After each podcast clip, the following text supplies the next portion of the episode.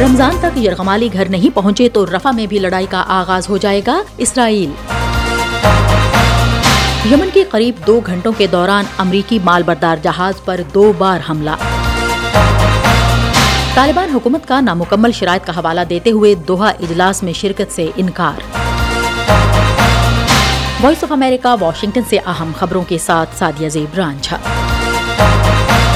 اسرائیل کی جنگی کابینہ کے وزیر بینی گینٹس نے خبردار کیا ہے کہ اگر رمضان تک یرغمالی گھر نہیں پہنچے تو رفا کے علاقے میں لڑائی کے آغاز کے ساتھ ساتھ ہر جگہ لڑائی جاری رہے گی۔ امریکہ اور دیگر حکومتوں نے جنگ بندی کے مذاکرات کے امکانات محدود ہونے کے بعد اسرائیل سے اپیل کی کہ وہ رفا میں لڑائی کا اپنا فیصلہ واپس لے۔ اسرائیلی حکومت کا کہنا ہے کہ مصر کی سرحد پر واقع یہ شہر غزہ میں حماس کا آخری باقی ماندہ گڑھ ہے۔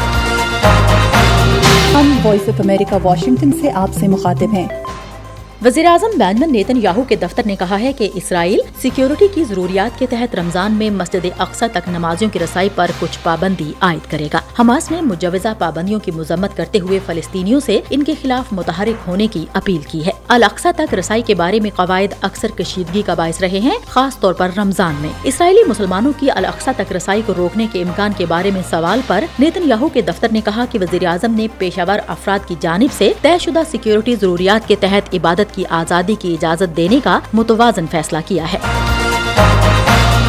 میری ٹائم سیکیورٹی فرم ایمرے کے مطابق جنوبی یمن کے قریب دو گھنٹوں کے دوران ایک امریکی مال بردار جہاز پر دو بار حملہ ہوا۔ ایمرے نے کہا کہ یونانی پرچم والے بلک کریئر نے خلیج عدن میں ایک میزائل حملے کی اطلاع دی۔ اس سے قبل ایک اور پروجیکٹائل بحری جہاز سے صرف چند میٹر کے فاصلے پر پانی سے ٹکرایا۔ رپورٹ میں کہا گیا ہے کہ بحری جہاز نے جہاز کی سٹار بورڈ کی جانب سے دس سے پندرہ میٹر دور پانی کے بہاؤ کو متاثر کرنے والے ایک پروجیکٹائل کی اطلاع دی۔ بلکر نے پہلے واقعے کی اطلاع دو گھنٹے قبل دی تھی۔ ایمرے نے کہا کہ دونوں واقعات میں کسی زخمی یا نقصان کی اطلاع نہیں ملی اور جہاز عدن کی جانب اپنا سفر جاری رکھے ہوئے ہے۔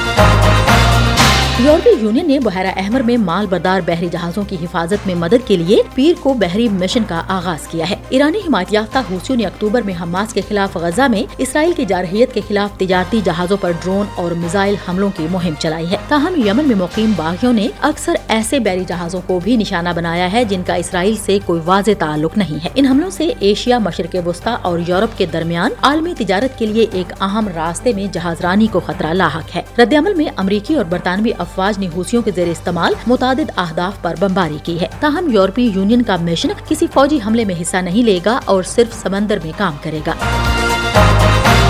ہم وائس آف امریکہ واشنگٹن سے آپ سے مخاطب ہیں۔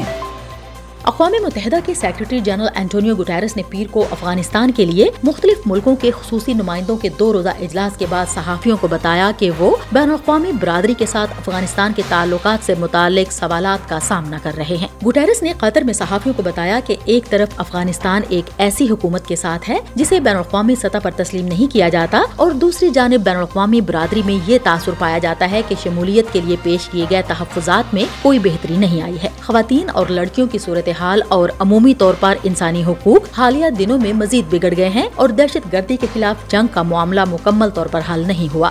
Afghanistan in peace peace with itself and peace with its neighbours to assume the commitments and the international obligations. انہوں نے مزید کہا کہ ہم ایک. ایسا افغانستان چاہتے ہیں جس میں امن ہو جو اپنے پڑوسیوں کے ساتھ بھی امن سے رہے اور جو ایک خود مختار ریاست کے وعدوں اور بین الاقوامی ذمہ داریوں کو نبھانے کے قابل ہو کابل میں طالبان حکومت نے نامکمل شرائط کا حوالہ دیتے ہوئے اجلاس میں شرکت سے انکار کر دیا ایک بیٹری ریسائکلنگ پلانٹ میں لیتھیم کی تقریباً نو سو ٹن بیٹریوں میں آگ لگ گئی، جس کے بعد حکام نے خبردار کیا ہے کہ آگ پھیلنے کی صورت میں دھوئیں کے ذریعے کیڈمیم کے اخراج کا امکان ہے، جو انتہائی زہریلا اور خطرناک ہے۔ تاہم، حکام کا کہنا ہے کہ فیکٹری کے ماحول اور زہریلے دھوئیں کی موجودہ صورتحال رہائشیوں کے لیے فوری طور پر خطرہ نہیں ہے۔ مزید خبروں اور اپڈیٹس کے لیے وزٹ کیجیے ہمارے social media handles V O A Urdu اور ہماری website Urdu V O A dot com voice of America Washington کی اردو سروس سے خبروں کا یہ بلٹن اب ختم ہوتا ہے۔ میں ہوں سادیہ زبران جھا اور ایڈیٹر تھیں بہجت جلانی